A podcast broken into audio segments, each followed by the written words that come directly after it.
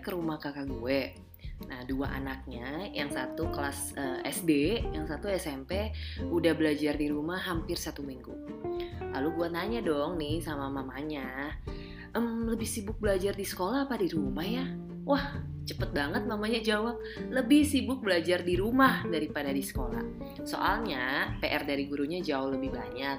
Jadi karena di rumah orang tuanya mau nggak mau juga harus ikut bantuin. Dan kayaknya ya selain kakak ipar gue, gue juga uh, ngeliatin Instagram ada beberapa mama-mama dan juga artis Hollywood ya yang mulai bukan mulai sih udah curhat banget tuh soal susahnya ngajarin anak belajar di rumah. Sampai nih ya, Shonda Rhimes uh, itu loh yang nulis um, serialnya Skandal penulis sekaligus produser, enam hari lalu sempet nge-tweet yang kira-kira kalau diterjemahin artinya ini.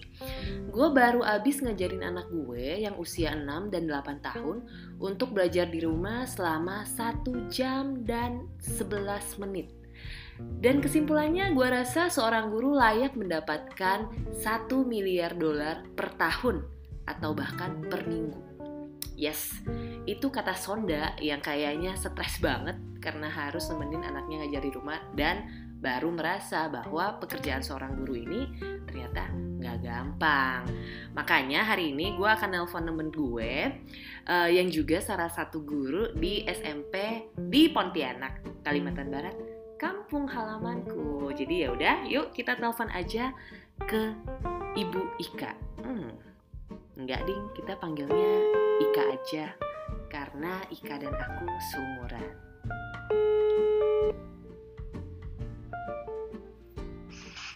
Halo. Iya, hai. Hai Ika. Kevin. Apa kabar? Sehat. sehat, untunglah iya sehat. Karena sekarang penting banget ya sehat ya. Iya banget. Mm-mm. Ika ngomong-ngomong udah uh, kalau dari hari pertama udah berapa hari nih total mulai mengajar dari rumah? Uh, seminggu plus sehari. Seminggu plus Karena sehari. mulai iya ya mulainya dari senin minggu lalu sih. Hmm itu sebenarnya eh ya sebelum mulai ke belajar dari rumah kayaknya aku sempat penasaran deh itu kayaknya guru-gurunya sempat rapat dan tegang nggak sih sebelum akhirnya mengeluarkan pengumuman? Mulai besok kita belajar dari rumah. Sempat ada momen itu nggak Ika?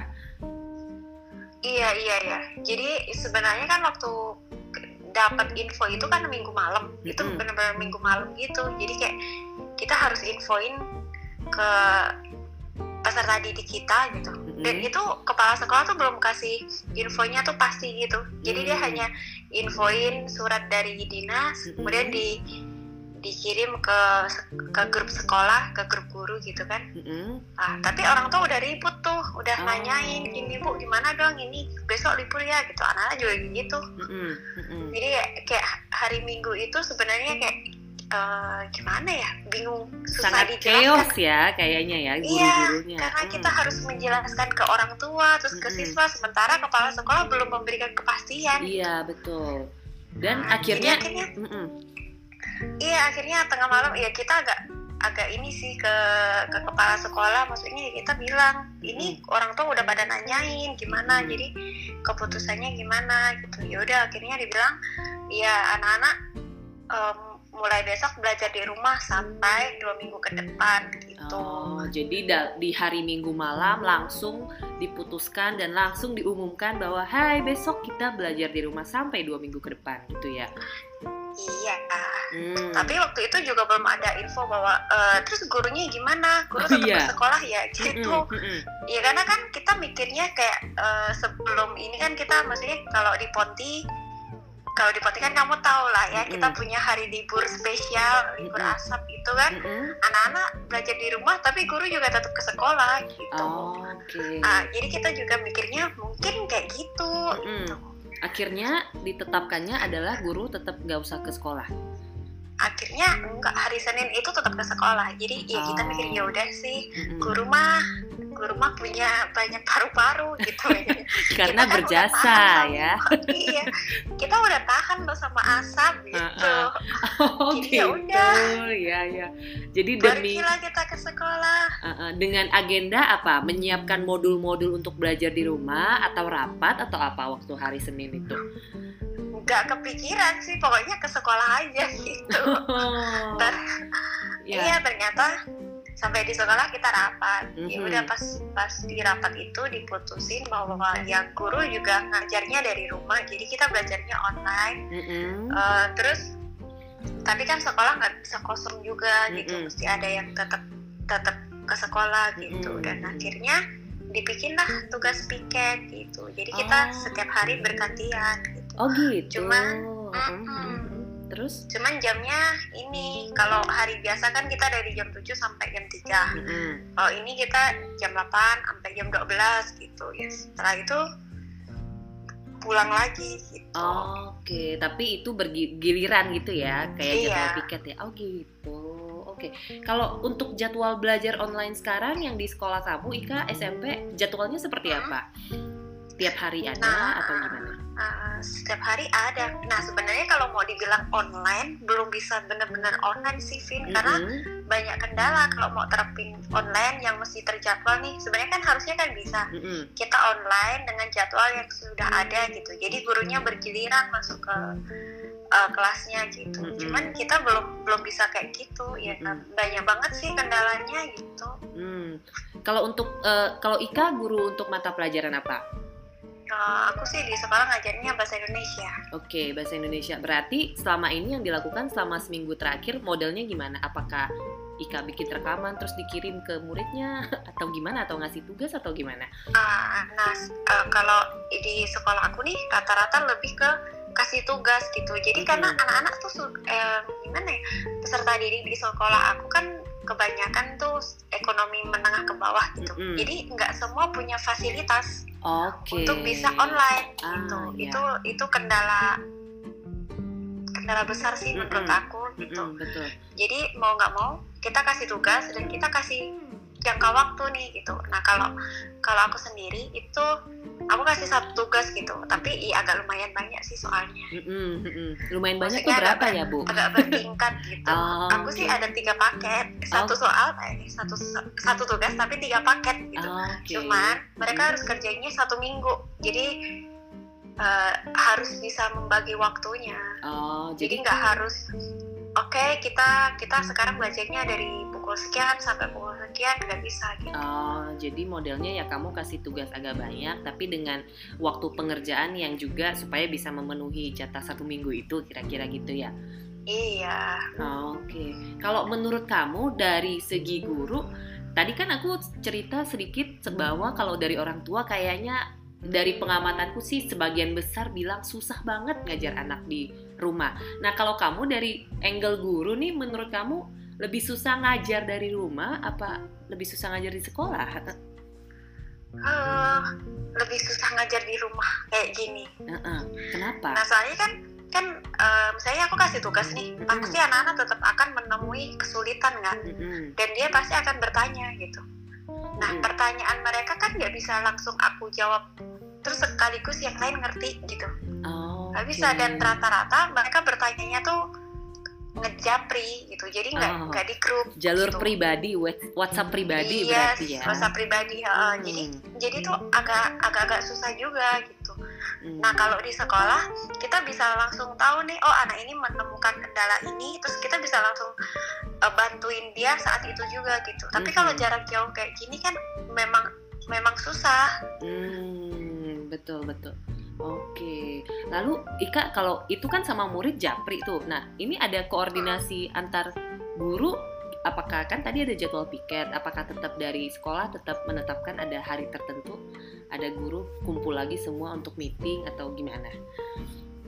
Uh, sejauh ini sih belum sih ya kita tetap jalanin piket aja gitu. Kalau hmm. kepala sekolah kan setiap hari tetap tetap sekolah gitu. Nah kalau piket tuh kita biasanya per uh, per mata pelajaran Oh. Sehari gitu ada dua ada dua mapel yang piket gitu. Jadi ada ada guru apa nanti pasangannya dengan guru apa gitu. Jadi sebenarnya di sekolah tetap ramai.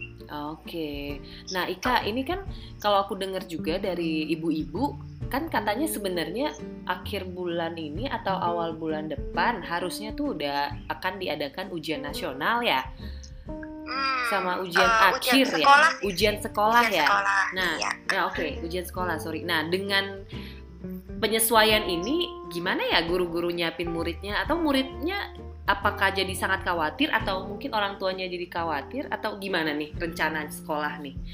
Em, nah itu dia, maksudnya kan sekarang aku ngajarinnya juga kelas 7 Mm-mm. sama kelas 9 Ah, Nah, salah satunya kalau kelas 9 itu kan mereka punya jam ekstra untuk persiapan ke ujian gitu. mm-mm. Jadinya sekarang ya lewat gitu, lewat tugas gitu. Cuman untungnya kelas 9 ini rata-rata anaknya yang di sekolah aku ya lebih lebih aktif gitu. Mhm. Jadi ketika dikasih tugas mereka langsung kumpulin. Jadi dari tugas yang mereka kumpulin itu aku mesti analisis nih. Hmm, Jadi habis dianalisis, aku kirim pembahasannya ke mereka gitu. Oh, Jadi kalau mereka nggak ngerti, ya harus nanya balik gitu. Terus kalau mengenai jadwal kan, em, aku sih kebetulan ya baru tadi ke sekolah gitu. mm-mm. Bukan piket sih, cuman kepala sekolah pas kebetulan minta aku untuk datang gitu. Jadi ya udah datang, terus eh, ngobrol gitu. Nah kan gubernur kan udah sempat sempat ngepost di sosmednya bahwa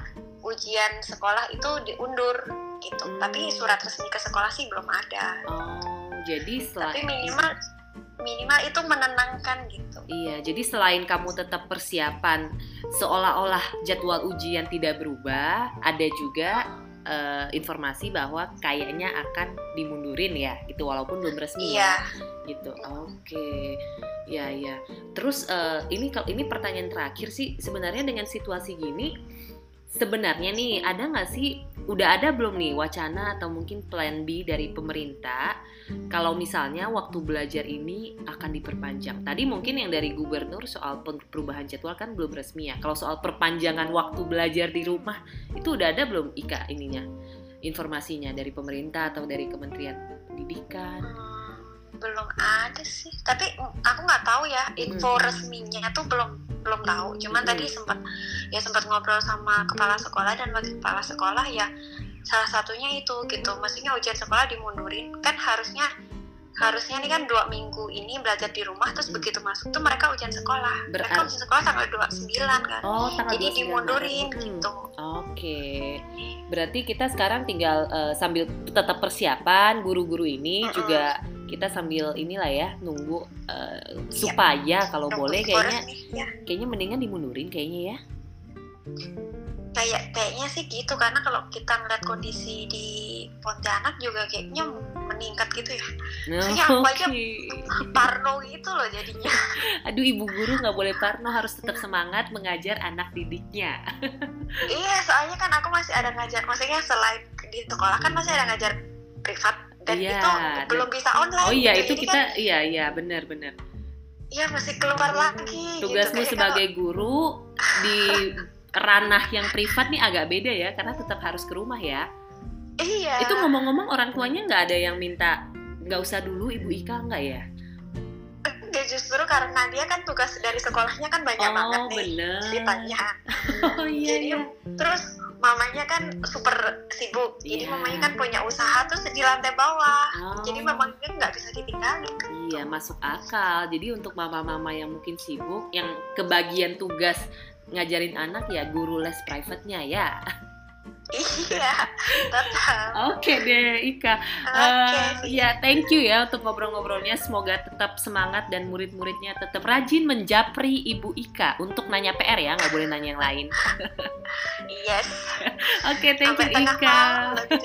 Semangat Oke, ya Ibu. Ika. Bye. thank you. Wow, seru banget obrolan dengan Ika tadi. Menurut gue sih bener-bener ngasih point of view yang beda tentang situasi belajar dari rumah. Yang paling jelas sih ternyata tantangan belajar dari rumah itu nggak cuma dihadapi orang tua, tapi juga oleh guru.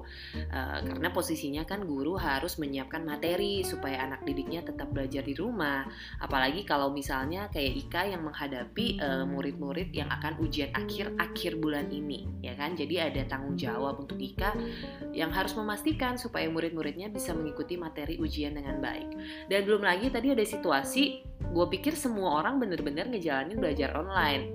Baru tahu juga tadi dari Ika karena uh, bahwa ternyata ada ada sekolah-sekolah yang belum bisa sepenuhnya menerapkan uh, sistem belajar online. Jadi kalau udah kayak gitu mau nggak mau ada uh, kayaknya sih ada effort lebih ya yang harus dilakukan oleh pengajarnya dan juga murid-muridnya supaya tetap bisa belajar dari rumah.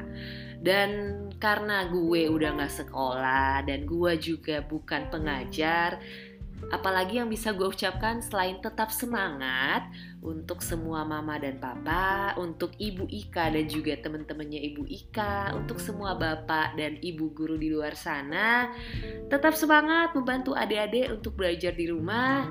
Plus satu harapan lagi, semoga jadwal ujiannya dimundurin ya Mas Menteri. Terima kasih.